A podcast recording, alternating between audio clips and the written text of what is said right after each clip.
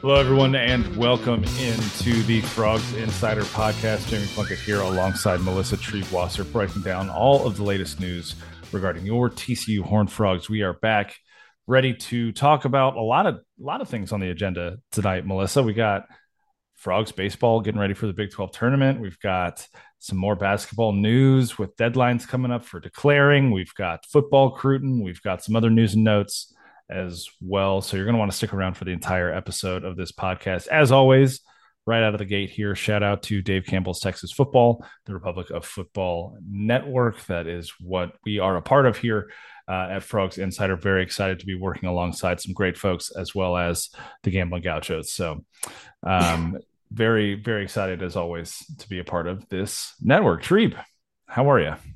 I am, you know, I'm doing well. It's it's grad season, so those of you in education, you know, shout out to to those of us barely hanging on by a thread for May as a teacher. It's always an interesting time, but we graduated uh, 246 young women and sent them out into the world. Uh, several, three of them to TCU in the fall. So very excited about that. I'm doing my part. Uh, TCU and Heath Einstein to spread the good message on the West Coast. I got you guys. Keeping that California pipeline strong. You know it. You know it. Love to see it. Absolutely love to see it. Well, I'm glad that you are holding it down for all the educators in California, um, sharing all of your woke wisdom with them. You know, just making yes, sure. Making sure that they're they're Just, primed and ready for the, their yeah. liberal arts degree from yeah. Fort Worth, Texas. Indoctrinating the youth of the nation, one young impressionable mind at a time. You Absolutely, love love to see it. All right, so let's dive on in uh, to what we've got for you guys on this episode. We're going to start with TCU baseball. You know, Melissa, the last episode a couple weeks ago, we talked about what TCU needed to do to give themselves a chance to make the NCAA tournament. And and I think at the time we really kind of agreed You've got to sweep Baylor. You've got to beat Texas State because that's a high RPI game. And you got to go to, to Manhattan and you have to take two of three from Kansas State at the very least. And TCU did exactly that. Did they swept Baylor. Things. They checked that box. They beat Texas State handily on that Tuesday night in their final home game of the regular season. Check that box. They should have swept Kansas State up in Manhattan. But Garrett Wright blew a save opportunity on Friday night. Kansas State walked that off, and TCU responded by taking Saturday and Sunday in impressive fashion to win that series. That's the first time this year, Melissa, that TCU won three weekend series in a row. Pretty you dang could, good time to do it. You could almost say they're peaking at the right time, couldn't you? You could, you could, and you know, I think too. You know, I specifically was very critical of this team about a month ago now, a little over a month ago, uh, probably about six weeks ago, about what we had seen on the field, uh, some other stuff that had been going on that we had heard about, uh, and I have to I have to say that I'm I'm just very impressed with the turnaround that this team has made in the back half of the season to go out to win. What is that? Eight of your last ten games, uh, like eleven of your last thirteen, something like that. Um, was just really impressive. And you saw a lot of leadership. You saw a lot of really good coaching, both from TJ Bruce, Kirk Saarloos, John DiLaura, all the way down. Uh, it looks like something really just kind of slid into place for this team over the last three, three and a half weeks. Um, and they're playing baseball that we're used to seeing TCU yeah. play. They're hitting the crap out of the ball. They're playing elite level defense. They're pitching incredibly well. The starting pitching has been for the most part, completely dominant over these last three weeks, save one or two starts um, over the last 11 or 12 games. And that is just exactly what we expected kind of out of the gate this year for TCU. So it's really nice to see them put it together late. Well, you know, we, we've talked a lot about how young this team is and how young they are at critical positions. And when you talk about the starting rotation, I mean, so many of these guys that are playing key roles are freshmen. And the thing with freshmen is they can either be really really good at the end of the year or really really bad. And i think what we saw is kind of in that that middle of april they kind of hit that slump that swoon that freshman wall. But what's really impressive is the way that they've powered through that um, when you mm-hmm. look at, at what a, a, kid like Cole Klecker has done, when you look at, I mean, Karson Bowen's been one of the most consistent players on this team. You know, he had a little bit of a blip defensively, but for the most part, has consistently been the kind of everyday catcher that you need if you want to be an elite postseason team. Um, ben Abeldt is another guy who made the all freshman team um, you know, if it weren't for the injuries, I think we could be lo- we could be talking about TCU as a top three or four seed in the Big 12 tournament right now, um, or, or, top three seed. But as it stands, what you have is, is freshmen that push through that freshman wall, are playing really consistent veteran level baseball, and like you said, a coaching staff that I mean, I don't know if we gave enough credence or TCU fans in general gave enough um, appropriate weight to how hard it is to change an offensive system in the game of baseball. But it seems like for the first time, really all season, pretty much everybody's on the same page. And in a sport like baseball, that can mean a whole heck of a lot um, in in some of these important conference games down the stretch. And the Horned Frogs are playing, like you said, the type of baseball that we expected them to play all season, and the type of baseball that cannot just propel them to a late season surge, but into the postseason with a lot of momentum that could lead to to potentially some upsets down the road. Yeah, it, really could. And, you know, they've set themselves up so good. Four seed in the Big 12 tournament starting on Wednesday morning against Kansas State. So, you know, you have another opportunity to beat the Wildcats uh, uh, in the first game of the Big 12 tournament. You win that, you move on to a Thursday afternoon game against the winner of Texas against Kansas. And that's where the challenge really starts. So I, I, I like how um, the team is setting themselves up in the Big 12 tournament as well. They're starting Cam Brown on Wednesday morning, which by the time you're listening to this, that game will probably be underway, if not over. Um, so hopefully we get good Cam uh, on on Wednesday morning. Um, he has, though, frankly, had a couple really impressive outings yeah. over the last couple weeks, which which has been good to see. And now you get post semester Cam Brown, which we talked a lot about Porter Brown being Mr. May once yeah. his neuroscience classes ended. You could talk about a lot of these guys as, as trending in that direction too, of saying, okay, well, now that they can only focus on baseball for a little while, we might see a little bit of a bump in their performance. And, and Cam is definitely one of those guys. I've been I've been advocating for a while that Cam Brown is the perfect candidate to get the opener. You know, the the Tampa Bay uh, Rays kind of piloted this a couple of seasons ago, where you get a guy that goes and pitches an inning because second inning Cam Brown beyond tends to be a dominant force. It's just been the the beginning of the game. But like you said, if he can kind of get that monkey off of his back early on mm-hmm. and just come out and consistently throw strikes, it's not that he doesn't have the stuff. It's well established that he has the stuff. But if he can throw strikes from that first inning on, then yeah, TCU absolutely has a chance to beat Kansas State. And I mean, Texas doesn't have a whole lot to play for. Doesn't mean they're not going to play hard, but it, but at this point, they're pretty locked in. I think to where they're going to be. Um, the, the Horn Frogs have a lot they have a lot that they can prove here. They have a lot of ground that they can make up here over the next few days. And so um, I think you're seeing a confident team that that is playing for something meaningful um, and has a little something to prove. It's playing with a chip on their shoulder. And like you mentioned, the leadership of guys like Elijah Nunez, who had you know, a, a, a game saving home run robbery over the weekend mm-hmm. against Kansas State. Uh, Brayden Taylor, who just made first team All Big 12 for the first time in his career, which seems kind of unbelievable, right? Um, yeah. And, and is, is on the verge of potentially um, owning the all time home run record at TCU. Um, you've got those veteran guys, um, um, those elite talents that are not just playing at a really high level, but being high level leaders as well. Like it wouldn't surprise me if, if TCU was one and done this week. It wouldn't surprise me if TCU won the whole thing. I, I think, and, and, that's you want to go in with a shot. And and I think uh, I don't know if a month ago we would have said they had a shot, but right now it's kind of a why not us mentality, and, and you love to see a team playing loose with that kind of attitude. Yeah, and you know, I think the coming off of a weekend where they just took two of three from Kansas State, you might be a little leery of playing Kansas State again, especially with how that Sunday game ended. Melissa, you mentioned that Nunez robbed a home run on the final out of the game to seal that win for TCU four to three. Garrett Wright came into that game and a lot like on Friday, he was a little bit shaky. He gave up a couple of runs, uh, but the Frogs managed to hold on. I, I do think, though, however, that this team in Arlington playing in Globe Life Field is a different baseball team. You know, they're three and one there this year. They should have really been four and zero. Oh. I think they're like seven and two there in the last two seasons, seven and three. So I mean, they've got a really good record there. They're comfortable playing there. They play there more than any other team in the Big Twelve. Uh, and that is going to feel a little bit like home field for them going yeah. into Wednesday morning, which I think is going to give them an advantage because Kansas State, if you'll remember, hasn't played there since last year, right? And so this is travel.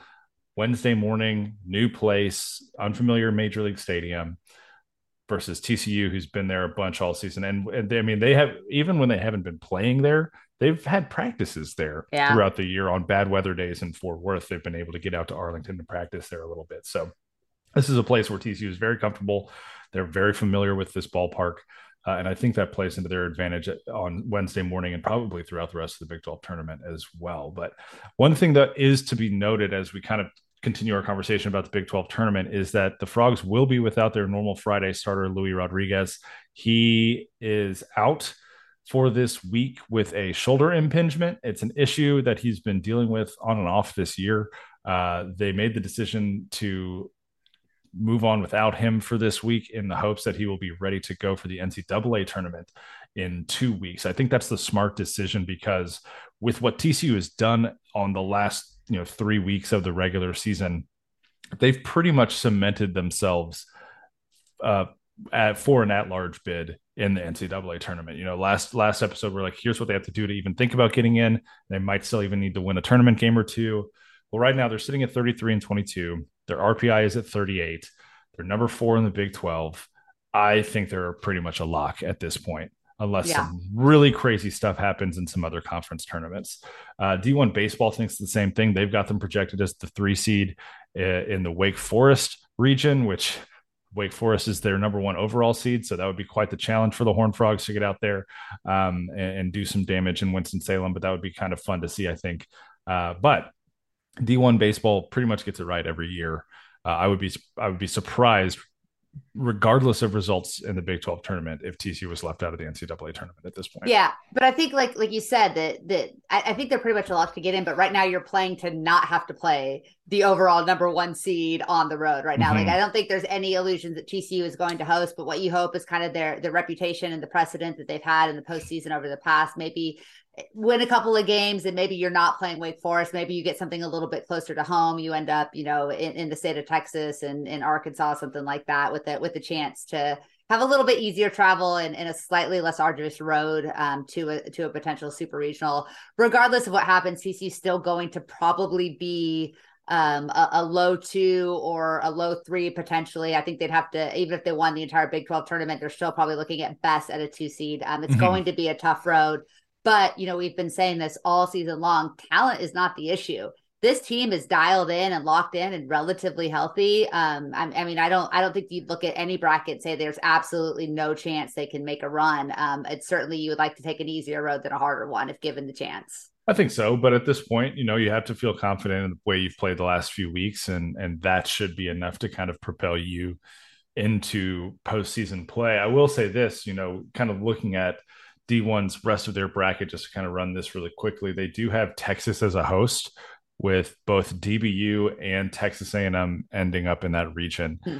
That is something that I would love to see. Mm-hmm. Is Texas A&M have to go to Austin for a regional? I would feel really bad though if Dallas Baptist doesn't get to host. They've won 40 games this year. Mm-hmm. I feel like they've earned that right at this point. They've played some really, really good baseball over the course of the season to see them at the two seed while Texas is that 16 seed and final host would be a little bit disappointing, but also, you know, when you kind of come into that point in in the bracket and you're trying to figure yeah. out, all right, who's going to host, who's going to be the two seed, you do take into account stadium, location, yeah. easy, you know, like that kind of stuff matters, and and you're going to pick Austin over Dallas Baptist 10 times out of 10 simply for stadium and, and being able yeah. to sell tickets and that kind of thing. So uh, a little disappointed if DBU doesn't get the host, but also I can see it from the NCAA's standpoint as well. Um, outside of that, you know, Oklahoma is one of the last four in right now, according to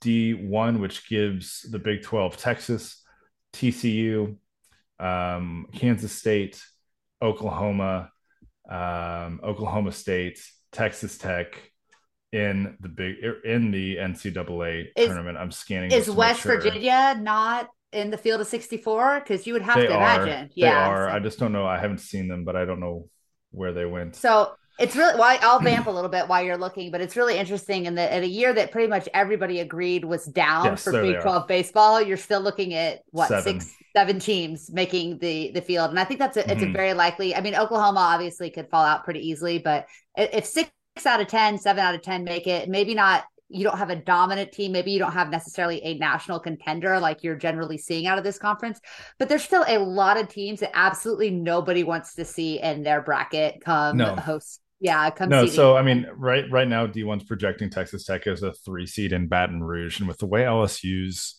bullpen has pitched this yeah. year. That's something they don't want to run into. You're talking about, you know, West Virginia is the two seed playing Virginia. You don't think they're going to be hyped up to go to Charlottesville? I mean, come on. Like they're going to want to go and, and make some noise there.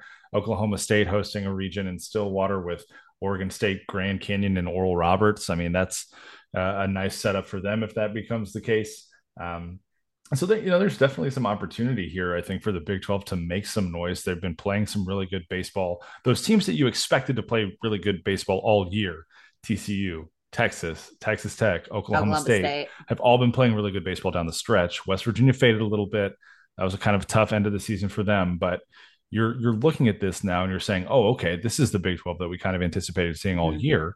And now they're stepping up come late April, May. So if that continues, I wouldn't be shocked to see some Big 12s make some deep runs, but at this point we haven't seen i think a large enough sample size of anyone being very successful to really kind of project that with any confidence I, I, will say that you know of, of, all of the teams in this this field, if there's one team outside of TCU that I really hope gets hot, make a run, it's 100% West Virginia and Randy Mazey. Um, really mm-hmm. awesome to see them kind of just be in contention for the Big 12 title all season long. Um, you know, if you're not familiar with the story of his son and what he endured with the traumatic head brain injury and the comeback that, that he's made, and that his family has made um, just a, a, former TCU assistant. I mean, just an awesome story, awesome mm-hmm. baseball um, uh, facility, like a really great place to play. Um, I definitely would love to see West Virginia so many times has been that bubble team and hasn't gotten to make it in. TCU's broken their hearts a couple times along the way. Um, if there's one team that that can make it in that I'll be rooting for outside of the Horn Frogs, it's hundred percent the Mountaineers. Yeah, I mean they're going to be in, right? Like we're we're they're locked in at this point, but uh it, yeah i agree. It would be fun. I admittedly i think i was talking with brian Estridge about this or like at the start of the baseball season. I didn't think west virginia was going to be yeah. as good as they were this yeah, year. Now they did either. take advantage of a down tcu getting a sweep there. They took advantage yeah. of some other teams that were slumping but credit to them because a lot of Go teams don't games. take advantage of that when they're presented that opportunity. So shout out to the mountaineers for for doing what they did this regular season. Now uh, you know, go and lose the Big 12 tournament to TCU and then make some hay in the NCAA tournament. That'd be pretty yep. dope. Um, totally as we that. as we transition out of baseball though and shift into some football conversation, I do just want to note that the Big 12 did release their all conference baseball teams today, and Brayden Taylor, like you mentioned, first team All Big 12. Anthony Silva, who was the preseason freshman of the year, was second team All Big 12 alongside Garrett Wright. Uh, honorable mentions were Karson Bowen, Cole Klecker, Cole Fontenelle, and Luis Rodriguez. And then the all freshman team was Anthony Silva, Karson Bowen, Cole Klecker, and Ben Abeldt. So eight Horn Frogs recognized with Big 12 postseason honors. Uh, pretty good and a, a fun, young foundation that this yeah. team gets to build on in this postseason and beyond. You know, Kirk Saarloos did mention after the Baylor series that you know, these freshmen aren't freshmen anymore; they're sophomores uh, with the level of experience that they've gained this year, and that's going to be invaluable come postseason. Uh, but that's also going to be incredibly valuable come next year when they are the guys carrying yeah. the heavy load uh, well, for this team.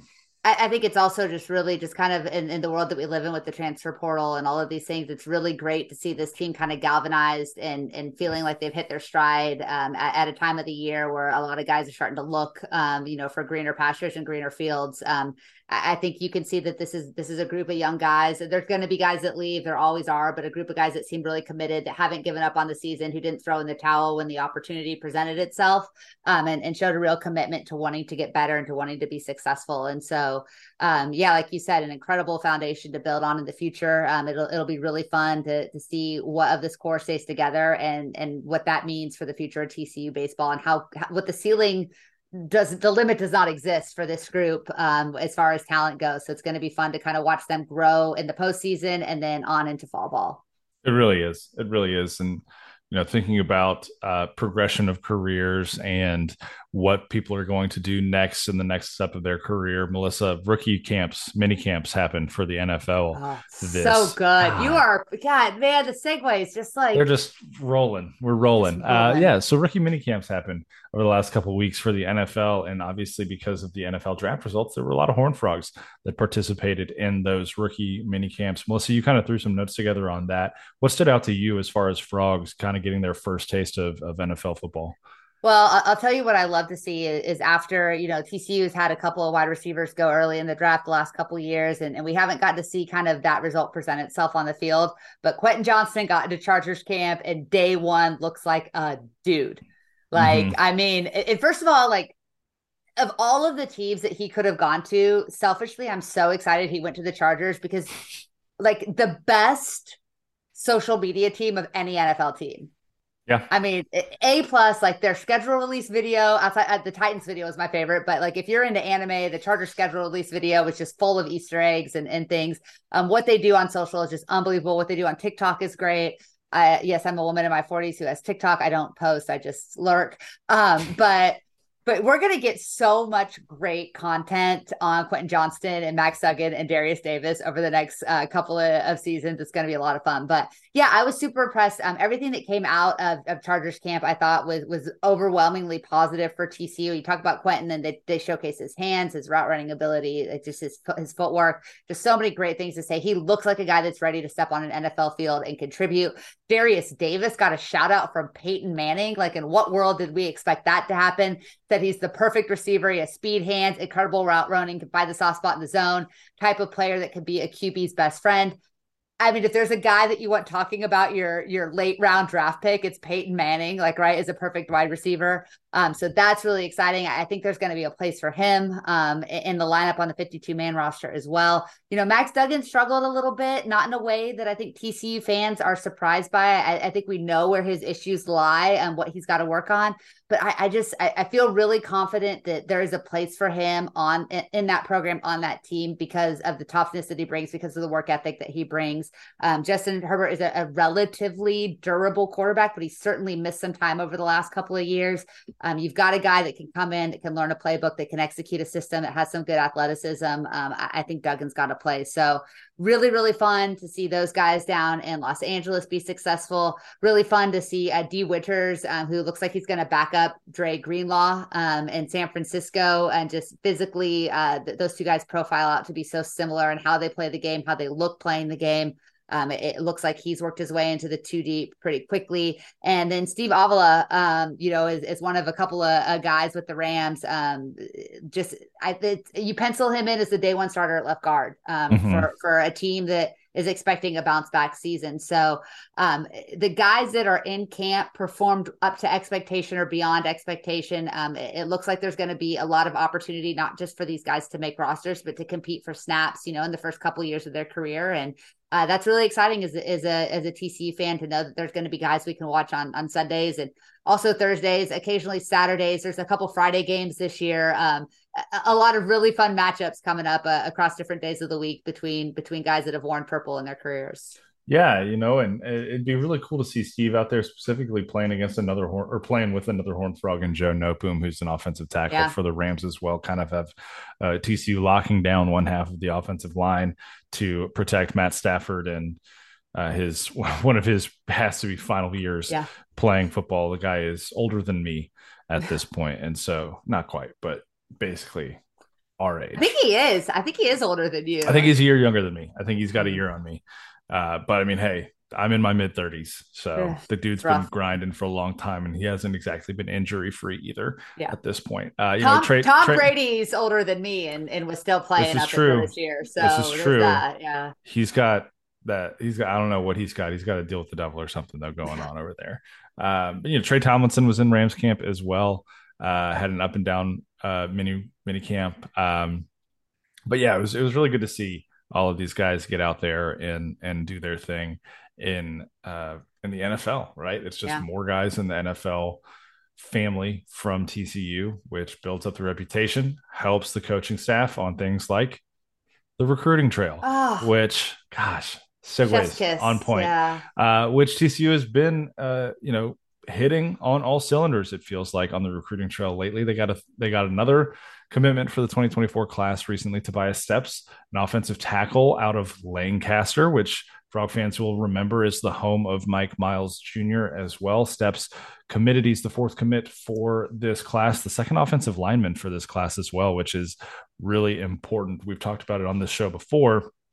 Sonny Dykes really likes to recruit an entire roster every cycle, which means He's looking to build an offensive line. He's looking to have a quarterback. He's obviously got that in Hauss Hejny for this class. He wants a full secondary. He wants a defensive line. And so you're starting to see his methodology come into play at this point in the year with the 2024 class. He's got multiple linemen. He's got his quarterback. Now he's got to start to figure out some of these other positions, including – in the secondary, where the Frogs have made the top five for Jordan Johnson Rubel, who is a high four star safety out of IMG Academy in Florida. He just announced his top five earlier this week. It's TCU, Texas, Ohio State, Michigan, and USC. This is a kid who is elite athletically. He's ranked by a 24 7 uh, composite as the number uh, 118 player overall number nine safety overall mm. out of Florida. And he has an excellent relationship, an excellent relationship with Paul Gonzalez and Carlton Buckels, TCU's two secondary coaches. And so that I think is going to pay some dividends for TCU down the stretch. I feel pretty good, frankly, mm. about TCU's um, chances to land Johnson Rubel. Obviously, there are a lot of blue blood names on that list, but you know, none of those blue blood teams uh, double check and played in the national championship last year. Uh, so you know, I think that TCU's got a pretty good chance here to well, that's Jordan.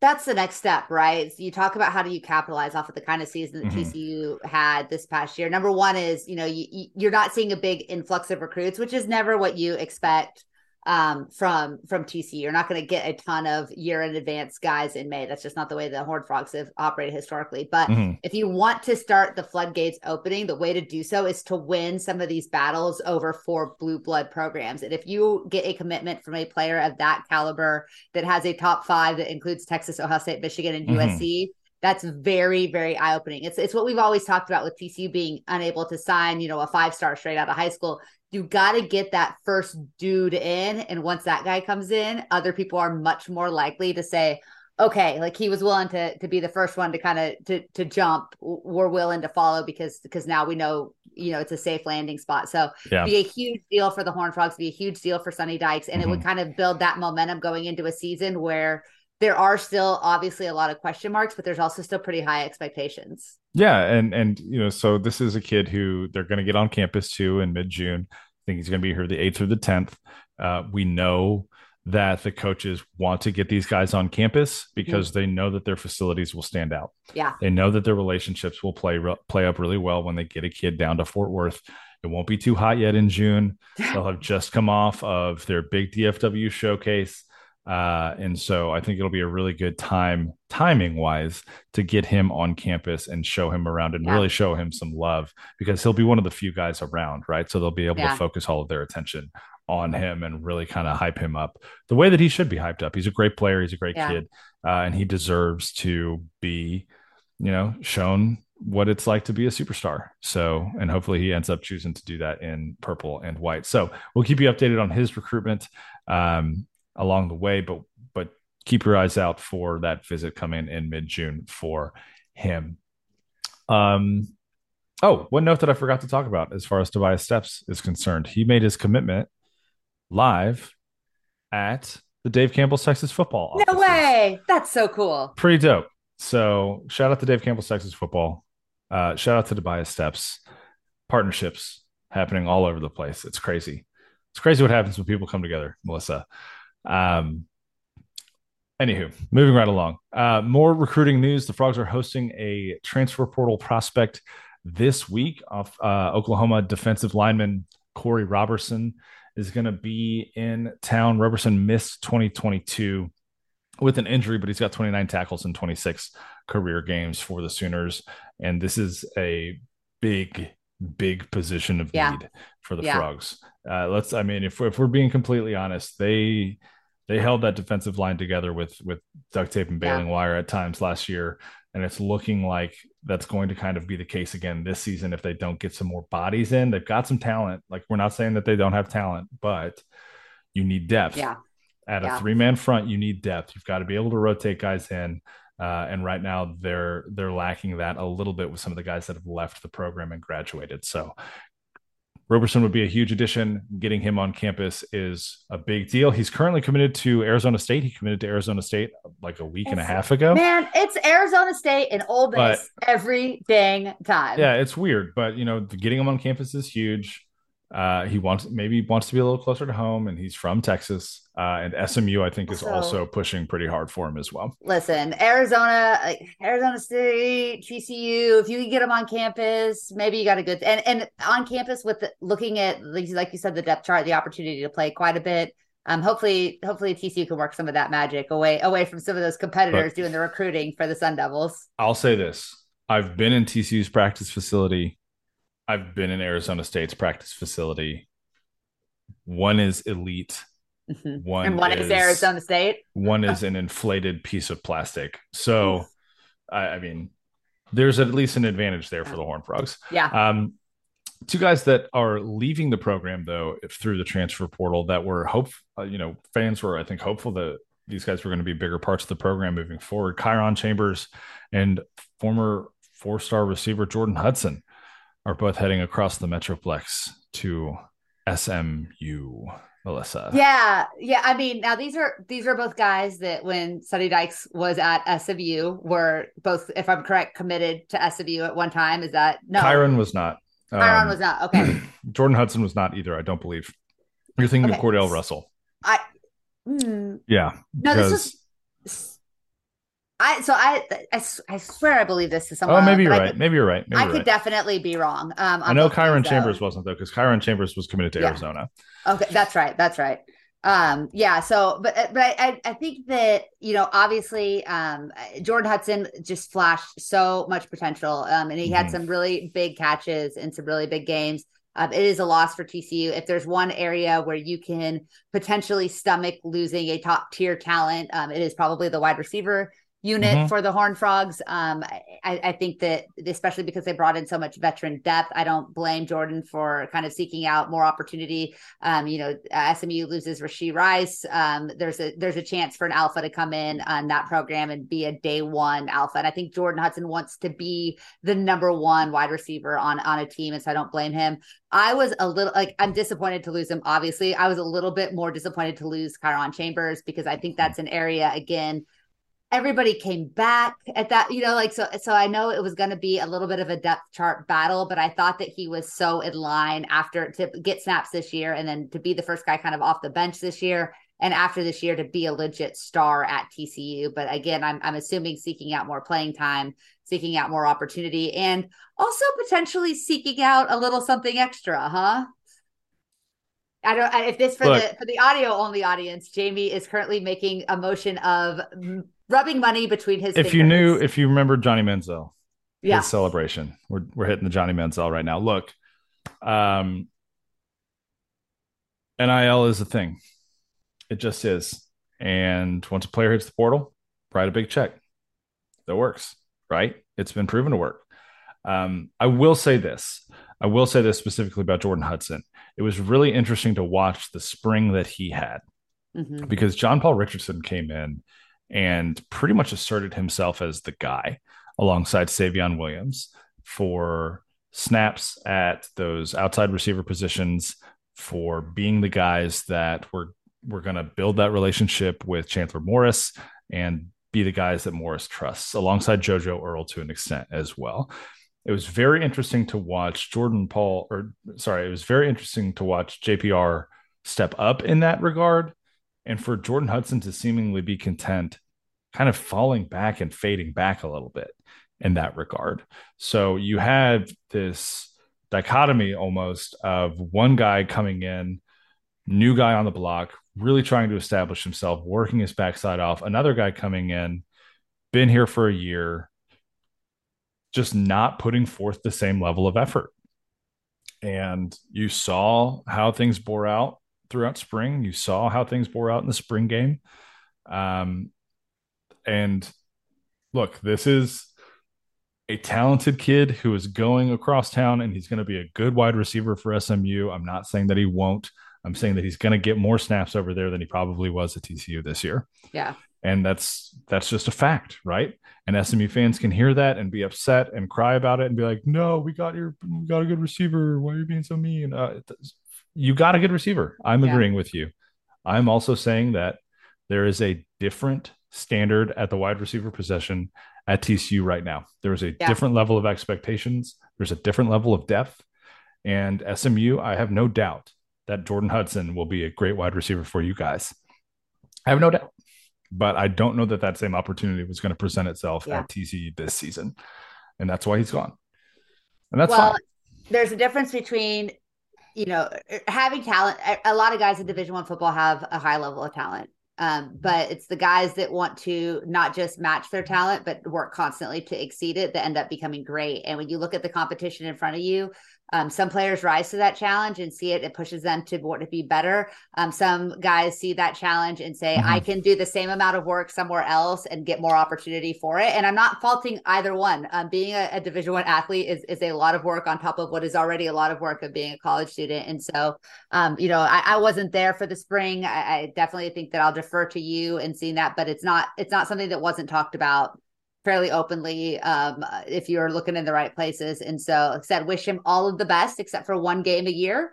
Mm-hmm. Um, and, and, and maybe not even that after this year. So. Yeah, maybe not even that. Um, but but I, I think I'm going to be really interested to see. Like I, have been, you know, and, and, again, what you see on social media is, is, only what you see on social media. But when you look at what Cornell Russell, the kind of things that he seems like he's working on, and just the way that like he looks physically and, and different things, and, and what he's doing um maybe that takes the sting off of it a little bit because it seems like that's a guy who has some some preternatural talent but also has that kind of work ethic that that could make him potentially elite and so mm-hmm. i'm excited uh i i was not I, I, will say I will I will eat crow today and hopefully eat it again in the fall. But when I saw JPR, it did not get me going. I was not super excited about that commitment. When I saw him at the end of the spring, I would, oh, this is a dude, right? Like this is a guy. And so I, I think you look at that. JoJo Earle, I think, is, is, going to really have a chance to blossom in the system and, and at TCU. Um, and and I'm man, I'm just I, I, am team Savion Williams. Have yourself a season, kid. Like I just want this dude to blow up. I hope this is the year. Um, and I think mm-hmm. he's a guy too that that maybe didn't maximize his potential and maybe you know wasn't doing all of the things that he needed to do and i think last season um, really kind of stepped up no- towards the end of the season and so he's got a chance to hopefully um, be a big contributor yeah. this year just, as well. So, hang on to the football. Just yeah, hang on to the football, the football yeah. And you know, he like you said, he's going to have some of those opportunities that he probably wouldn't have gotten last year with Quentin and with. Taye and with Derius and some of these other guys that were in in line for some snaps as well. But you know, you look at this this receiving core right now. It's Savion, it's JPR, it's JoJo Earle, uh, a couple of these younger guys as well, and then you've also got uh, Jack Bech transferring in from LSU, who was their leading receiver two years ago, and you've got, uh, you know, in my opinion, one of the potentially elite Big Twelve, if not national, tight ends coming back this year. And and so you know i think that there is an abundance of talent that is going to be trying to vie for uh targets. And mm-hmm. there's no you know there's no reason for at this point chandler morris or whoever plays quarterback to have a good season uh, or to not have a good season as long as yeah. you know the offensive line keeps them upright. So no, um, no excuses. Plenty of guys to throw the football to. Just give yeah. them some time to throw the football yeah. at this point. Amen. So Sto- story story of most of the last five years of TCU. Yeah, that's fact. That's a fact. Just keep them upright, and maybe they can make something happen. Uh, and then we saw what happens when you keep a quarterback upright. Yeah. All of 2022 yeah. It's pretty nice. Meanwhile, they turned Sean Robinson into a cornerback because they couldn't keep him upright. So among other things, but mm-hmm. among other things, among for other sure. Things. Other duties as not assigned in in that man's case, but uh, that's uh, Crootin' news. That's transfer portal talk. You know, we'll get into that more along the uh, along the way here this summer as the showcase happens, as some of these official visits happen. We'll keep you up to date on all of the recruiting news. Melissa, you just made a big motion like you were. I did. Something. I have such a good. I was going to segue, but now when you have to talk about the segue, the segue kind of loses its power. But speaking just of the transfer it. portal, yeah. Mm, speaking of the yeah. transfer portal, um, basketball has seen a lot of portal action over the last couple of seasons and continues to see it as we head into the offseason and the summer for college basketball could be some of the most chaotic time in the world. There are some big decisions coming up this week. Uh, you set in our little group chat a, a photo of one of TCU's prime um, targets that they are not, I mean, they are technically recruiting. Yeah, JV's always out here stirring the pot. Um, but but it seems like our our pal Emmanuel Miller, after a pretty good showing in the G League elite camp, was having having a, a little acai bowl or something with with a couple of TCU coaches. Um, what are we hearing on E-Man and his decision whether to go pro or to stick around in Fort Worth for one more run? Yeah, he was having a little snack, a little acai bowl with head coach Jamie Dixon and assistant coach uh, Dwayne Broussard, right? Like they were having a nice little healthy meal there. Yeah. E-Man looks, looks very fit, happy. Oh, he looks good. Looks happy. Yeah. Has yeah. some new ink as well. Yeah. Um, you know, just living the life at this yeah. point this spring, having gone to the G League elite camp, working out for NBA teams, trying to feel out the professional waters a little bit. Um, you know, I think last time we recorded Melissa, there, has been kind of a roller coaster with Emmanuel this spring. About a month and a half, two months ago, uh, I was told that the, the, expectation was that he would go pro, that he was gone pretty much no matter what. Uh, about a you know three weeks ago, that started to shift, and there was more hope that he would be coming back to TCU, and they were holding a roster spot for him, just like they are with Damion Baugh, trying to figure out, you know, okay, well, while we kind of let you know Damion and Emmanuel figure out what they want to do. They got a couple more days to make that decision still. Uh, we're going to focus on recruiting some centers out of the portal, get bigger on the front court, and, and just kind of figure out what they want to do and address that one way or the other once that deadline passes. I think that they're really hopeful that Emmanuel Miller will return to this thing next year. Now, is that me saying that he's 100% coming back? Absolutely not, because there's a lot of time left for him to make a decision. The deadline is Sunday, May 28th, for anybody who wants to return to school, who still has some eligibility, who's been testing the professional waters for them to come back. So we will know by Sunday night what Emmanuel Miller's plan is, what Damion Baugh's plan is. If you had to tell me, if you had to, if, you know, gun to my head right now, I think at least one of them is coming back. Mm-hmm. Okay. Is that a guarantee? No. But I think, based on what I've been talking to people about, that at least one of them is coming back. My gut tells me that it's Damion Baugh. Yeah. But I would not be shocked.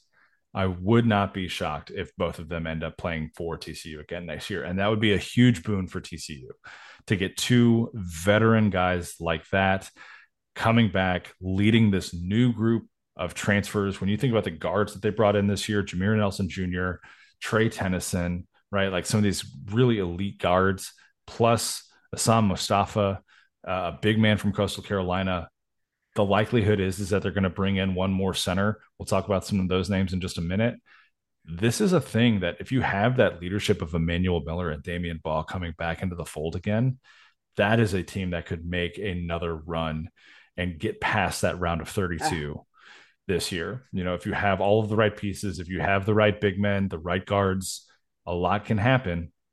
And when you have veteran leaders like that who have been at the cusp of the Sweet 16 a couple of times now, they're going to be motivated and they're going to be able to motivate the guys around them to get that job done this year. It would be great to have them both back in the fold. Here, here's the thing, and I am team go get your money pretty much every time, right? Like yeah. I am gonna eh, eh, eh, if you have been a good representative, a good a good person, human being, you've done right by TCU. I want TCU to do right by you and to encourage you to go chase that bag when the opportunity runs. And by every account, Emmanuel Miller is one of the most delightful human beings to put on a TCU uniform. Um, mm-hmm. a, a, great ambassador for the program, just a great, great guy. Anytime I've talked to him, I've just come away just, just so and absolutely enamored with his personality and his, his care and concern for the program. Um, he seems like a great guy. All of that being said, if I'm in Emmanuel Miller's camp, this is what I'm telling him. Listen, buddy, you are awesome at the G League Elite Camp. You showcased your athleticism, you showcased your hustle, you did all of the little things that teams love to see.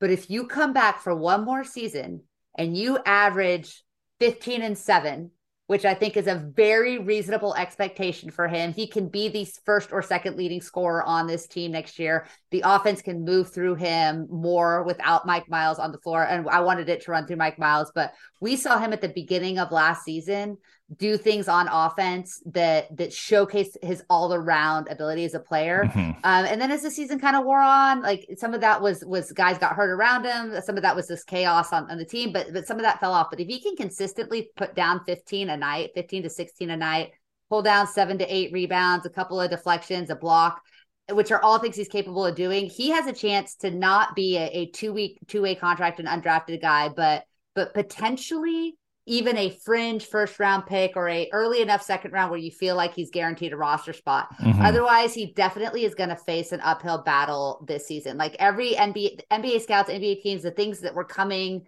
off of him were like, man, he does all of the things NBA teams like to see, but most teams still don't have him on their draft board. Like he's not a guy that's getting put in mock drafts. And so he's going to probably be an undrafted. He could go overseas. He could make a really good living. He could make a lot of money. He could work his mm-hmm. way back. But I think with one more year, he has a chance to legit get his start in the NBA or get his start in the G League with eyes on him to make that make that leap to the NBA. Yeah, and you know, you talk about the numbers that you just suggested for him. I mean, last season he averaged 12.3 points per game, six and a half rebounds. He shot 50 and a half percent from the floor. He shot 39% from three. Yeah. Right? He was one of the, he, now he wasn't a volume three point shooter, yeah. but you think about the progress that he has made from the time yeah. he got to campus to the end of this past year. He attempted, I think, like five threes in his season at Texas A&M. And and he was just not a he was not by any stretch of the imagination a stretch for hybrid four three guy. And he is right on the cusp, I think, of yep. really truly becoming a three four hybrid elite defender who yep. can shoot the three, who can rebound incredibly well. That frankly, Kenrich Williams style yeah. of player and that's who, worked out pretty dang good for Kenny. I would say so. I think he's he's going on what nine years in the league now. Six. Not that, we're not that old. Like, we're not that old. We're pretty old. we're pretty uh, old. But but I mean that's the kind of that's the kind of role he could carve out for himself for sure. in the NBA, and that's not unreasonable. I don't. That's a like, long I'm, career. I'm that's with you career. in that I I don't know that that happens if he goes this year. Yeah. After next year, maybe right? But there's also yeah. the risk side of things. It's not sure. all reward. We've seen guys come back and not have the season that they were they were expecting to have, maybe suffer an injury that really sets them back, right? There is a lot of risk into coming back. And I know that Emmanuel's weighing both of those things pretty heavily right yeah. now as he tries to make his decision. Um, but I do think that uh, you know, he is the kind of guy who will do all of the right things for and sure. and follow the process the right way in order to make a decision that is best for him. I know that he's listening to all of the right people at this point. He's got a really good circle. He trusts the right folks. Um, and, and I think that when he makes a decision, whether it's Sunday or, or earlier, uh, you know, he's going to do that with the full confidence that he's made the right decision for himself. And, and at the end of the day, like, what else can you say when, when, yeah. I mean, we've gotten to know him really well the last couple years. And, and, like you said, he's genuinely one of the favorite, my favorite players I've ever covered in any sport at TCU. And that, I yeah. mean, you know, just the interactions I've had with him, the interactions, you know, my wife has had with him and, and just some of the, some of the things that I, I've seen him doing around campus, going out of his way to go to schools and read for kids, to go out and, and just be a part of the Fort Worth yeah. community at large. Uh, incredible human being, Emmanuel Miller very excited for whatever the next yeah. step of his career is, whether that's back at TCU for another year or playing professional ball yeah. somewhere. I won't begrudge him one iota oh, if he if he goes pro. I'll, I'll, be super supportive. I'll root for wherever he lands. Um, but like you said, the trajectory is so close. He's on the precipice of of becoming one of those guys. Um, I think he could see that next year. But like you said, there's there's always risks. There's always things to weigh um, the longer that you play, the more tape they get on you, the more they criticize you and critique you. Mm-hmm. But um, but yeah, at, at, the end of the day, like he would be, a, it would be a great win for TCU to get him back. One thing I'll say about Jamie Dixon is, is I know that that that people, you know, kind of they like to nitpick in him, but one thing I really really respect about him is is a leader of this program is that he is super honest with guys. He doesn't try to talk them out of things they shouldn't be doing. He doesn't try to talk them into things they should be doing. He is. We can guarantee that that conversation over that acai bowl was was delicious and that it was it was an honest and it was a like let's figure out what's best for you not what's just best for me and i, yeah. I think that that's why he continues to recruit at a high level is mm-hmm. that he's a he's a straight shooter and i think that guys trust him he's earned that trust yeah i mean we just saw it play out over the last two seasons with mike miles as well yeah. right i mean at that press conference where miles announced that he was going to the nba this year you know he talked about his experience last season doing the similar process and not even actually going through the whole process because he knew he wasn't ready yet. And Jamie Dixon got up shortly after that and talked about, yeah, you know, I told him I didn't think he was ready. And I said, hey, let's lay out a plan for your next year here to get you ready, right? Let's shoot 36% or better from three. Let's draw X number of fouls per game. Let's step it up on defense. Let's, you know, let's let's um, force more turnovers and steals from the guard spot guarding the perimeter and let's check some of these boxes. And so not only did he lead with transparency and honesty with the player, but he also said, I'm not just going to tell you this and then walk away. Yeah. Here's the plan, right? Here's here's the groundwork that you can lay this year to make sure that next year when you have this conversation with me again, I can give you a different answer, right? I mean, he stood up at that podium and said it was time. It was time for Mike yeah. to go. He did everything he needed to do this year. He checked all the boxes we set for him. Uh, and I have no doubt that those similar conversations are happening between him and Emmanuel right now, where one way or another, whether he's telling him, Yeah, I think you're ready. I think it's time to go. Or, Hey, here are the things that we're going to do this up- upcoming season to make sure that next year you are ready. Uh, that he's doing it the right way and that he's doing it openly and honestly with the player. And that is, like you said, a reason that you're seeing some of this elite talent transfer in over the last couple of years.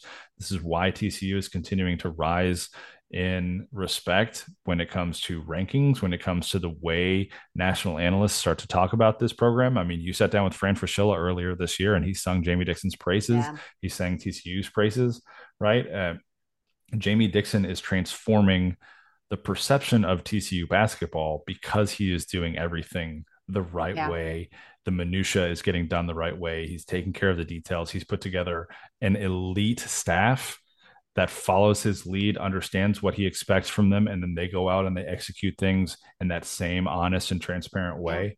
Um, and that is why we're seeing the results we're seeing from TCU basketball over the last several seasons. Yeah, completely agree. And hopefully they're gonna get over that hump and make it to a Sweet 16. That's I think that's kind of the next step in the legitimacy. I think they're so close. Yeah. I think they are too. I think they are too. And you know, we'll see how. Uh, obviously, a lot of that comes down to roster construction and and who ends up actually being on this roster. You know, a month from now. So you know, by the time our next episode comes out, we'll know what Emmanuel Miller and Damion Baugh have decided to do. Hopefully, we'll have some more news on the recruiting front as well. They lost out. They've lost out on a couple big men this year. Yeah. They they wanted uh, Russell Tchewa uh, the center from South Florida who ended up committing to Georgia. They wanted Warren Washington, another big man from Arizona State who ended up going to Texas Tech. Um, you know, that's you know that's the guy they're going to have to face in conference now next year when he's playing out in Lubbock. Um, but they do have a couple names that they are still pursuing on that transfer front, trying to bolster that front court a little bit more. One big name is uh, Ernest Udeh Jr. out of Kansas right when he hit the portal, I was told that TCU was going to get after him really hard, and they mm-hmm. did that. They hit the ground running with him. Duke came in. They're a big player for him as well. Uh, I, you know, based on what I was hearing over the last week or so, almost expected him to commit to Duke already, uh, but that hasn't happened yet. And from what I've been told, he is going to give TCU and Kansas State an opportunity to sell him. So, by okay. my understanding, right, they're in a dead period for recruiting right now. So, nobody can visit until after May 26th, which I believe is this Friday. Um, but I would not be surprised to see Udeh get on campus uh, in the next couple of weeks, start to visit uh, Kansas State probably as well, uh, go see Jerome Tang's program up there in Manhattan uh, and then also sit down and, and figure out if Duke is the right choice for him as well. I think those are the three big players for his recruitment right now. But obviously, that would be a massive get for the Frogs, a big seven footer, a true seven footer who can come in uh, and, and, provide just a little bit of uh, a different defensive look for the Frogs outside of, you know, six foot nine Xavier Cork, six foot 10 Essam Mostafa who are more athletic, more rim runner type guys uh, but not that big shot blocking presence. Udeh is an elite athlete as well. I don't mean that as a knock against him, but just yeah. a bigger, longer presence that that's going to affect shots a little bit more. Another guy too, uh, Daimion Collins, another kind of smaller big man, six nine, six ten. Um, from Kentucky who hit the portal in late April. Uh, he's been taking his time with his recruitment, which I think every kid should do. Uh, but he was on campus a couple of weeks ago visiting TCU for a pretty quick in and out visit from a Friday afternoon to a Saturday morning. But he did make the time to get in and, and visit the Horn Frogs. He's another guy that the, that the Frogs staff feels really good about. Um, and again, though, like you're talking to these two big men, Daimion Collins seems more along the lines of a guy that you're going to really go hard after if Emmanuel Miller doesn't come back. They play similar style, they play similar roles. Would you love to have them both if you could? Yeah, absolutely. I don't know how you get everybody on the court at that point, though. And so, kind of going back to that conversation about honesty and transparency, right? Emmanuel Miller, uh, he's the incumbent And so if he chooses to come back, you're going to take him. You're not going to send Emmanuel Miller packing for a for a guy out of the portal. So there is that kind of whole wait and see holding pattern, keeping guys on the burners, uh, keeping guys warm situation happening right now for the Horn Frogs. But like I said, come Sunday night, we'll have a lot more clarity on what this roster looks like for the 23-24 season. And that'll kind of dictate what TCU recruiting does going forward. Yeah, and it'll be interesting to to kind of see how this comes together, get these guys together um, for some summer training, and then get excited about a new season in the fall. It's there. There've been some fun games. There's a fun tournament in Hawaii around around uh, Christmas time, so there's a lot to look forward to in TCU basketball, uh, mm-hmm. regardless of who is suiting up uh, for the Horn Frogs this year. Yeah, they're going to have elite talent. Uh, I mean, that's going to be the case regardless of whether or not Damion Baugh and Emmanuel Miller come back. Yeah, it's just you know who will step up and be that leader at that point that will it, be the big question what what wild times that we can look at pretty much every sport on tcu's campus right now including women's basketball where mark campbell has just been mm-hmm. killing just it killing it on the recruiting on the transfer portal trail. And and just say hey look at all these rosters talent is not going to be the issue but about, mm-hmm. imagine being imagine being a coach right now and thinking oh man.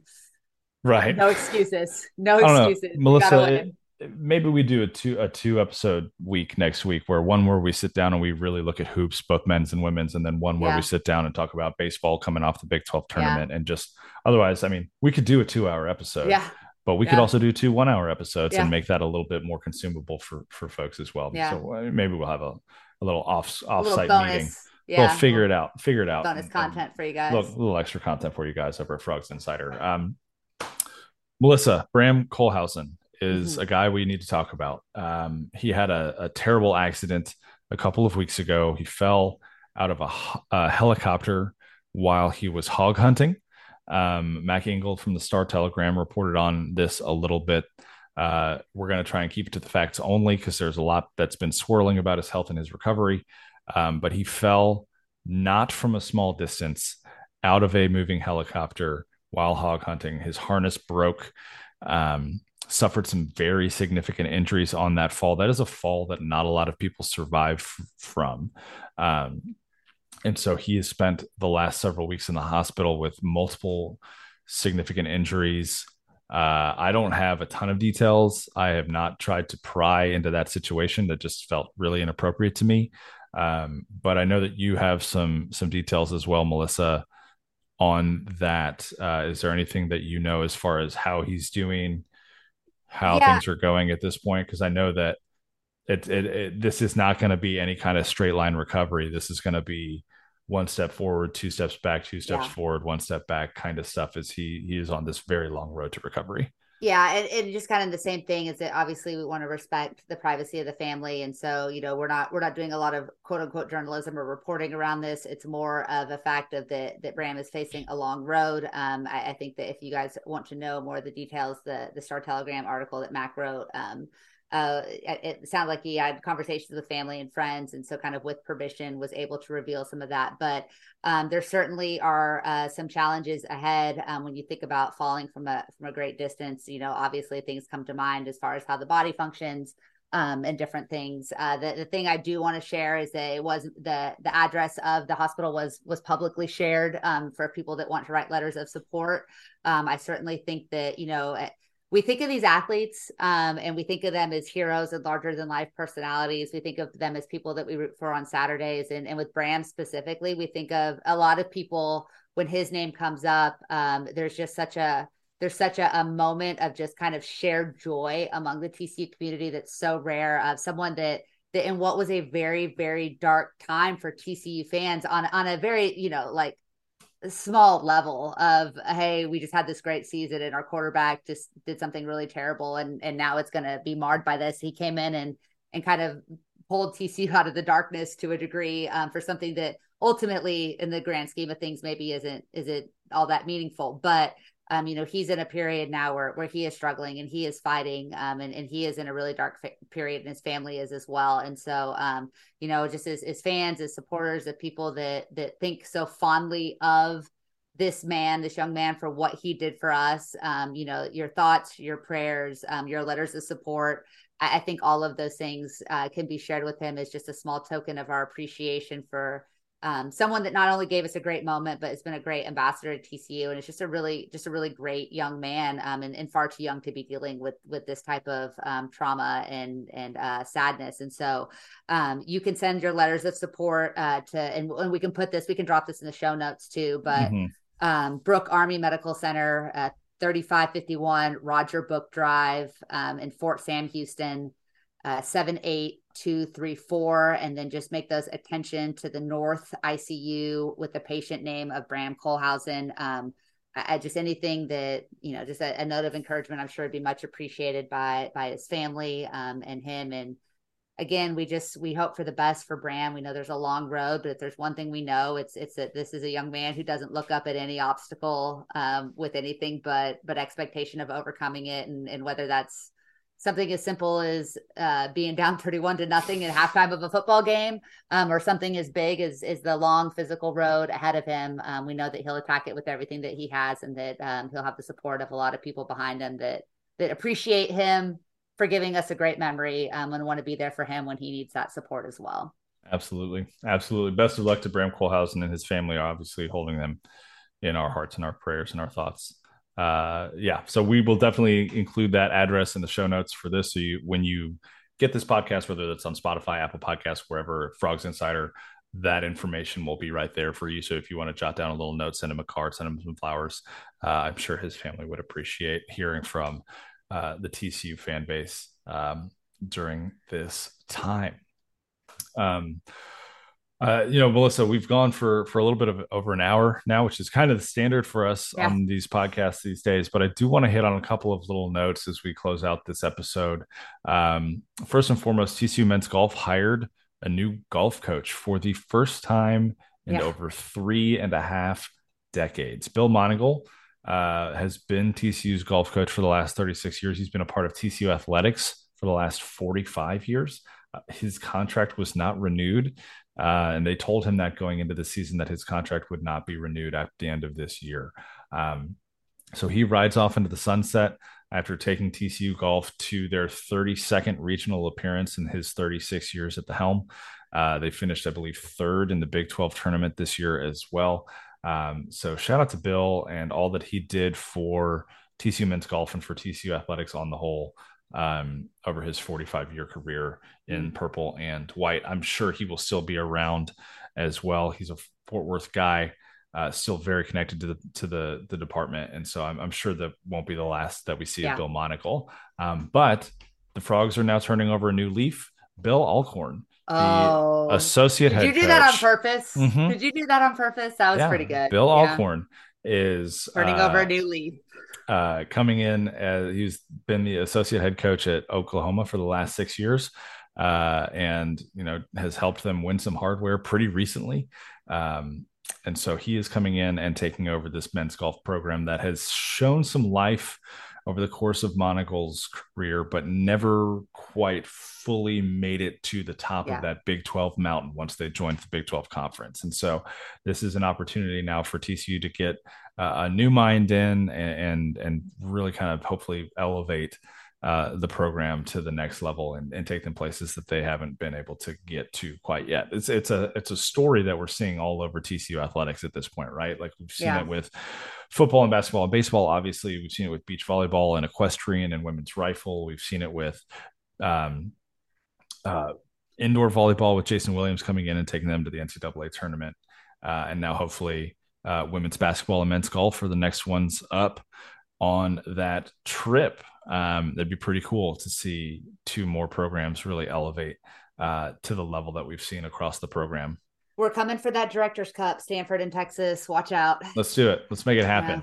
Yeah. Uh, speaking of Directors Cup, TCU men's tennis makes it to the Final Four. They beat Michigan. They're the third TCU team to beat Michigan in a game this year. Delightful. Um, just feel so bad for those Wolverines. Can't get out from under TCU's shadow at this point. Uh, so that that happened in the quarterfinals four the Frogs to reach the Final Four, where they did fall to Ohio State for nothing. Uh, these tournaments are tough for tennis yeah. because you're playing so many matches in such a short amount of time. Uh, it is it is truly a grind. Uh, men's tennis season isn't fully over yet. They do still have the singles tournament. Jake Fearnley is in that. He's advancing through that tournament right now. Uh, which is pretty cool to see. So keep an eye on that. Uh, the men's tennis account is providing updates there. On the women's tennis side of things, though, Yeah. they brought home some hardware. Yeah, they, they are did. the inaugural NIT champions for Woo. women's tennis, which is pretty dope. Um, obviously, people are gonna talk about oh, it was the NIT and blah blah blah and all this other stuff, but just remember how you felt when TCU men's Mhm. basketball won the NIT after slogging through years and years and years of obscurity to win that and bring some hardware home and just have that be a foundational piece of the next chapter for TCU men's basketball. This could be a similar thing for women's tennis is hey, look, we came together, we won a championship, we brought home some some trophies, and now let's go and let's build Yeah. and let's get to the next level and the next level and the next level after that. That's a really cool momentum builder for that program.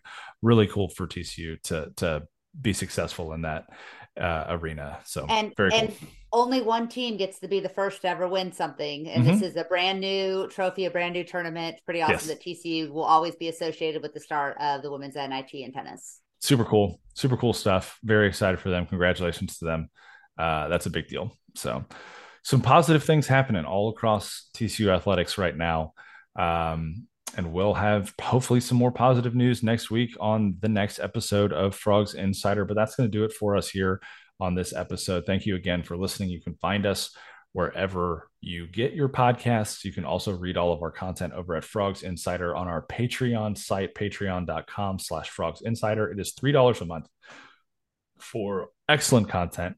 We have a sponsorship announcement as well coming on the next episode that we're going to get to talk about, which I'm very excited about.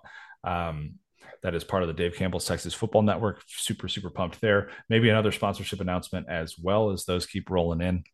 If you want to partner with us, hit me up on Twitter. Hit Melissa up on Twitter. I'm at Frog Preacher. She's at the Coach Melissa. We'll talk you through what we're thinking as far as sponsorships goes. If you have something in mind, hit us up as well, and we'll we'll work with you. We're negotiable in that um, in that vein. So thank you again for listening. Leave us a like and a review. And I'm just going to stop rambling at this point. Go frogs. Go frogs.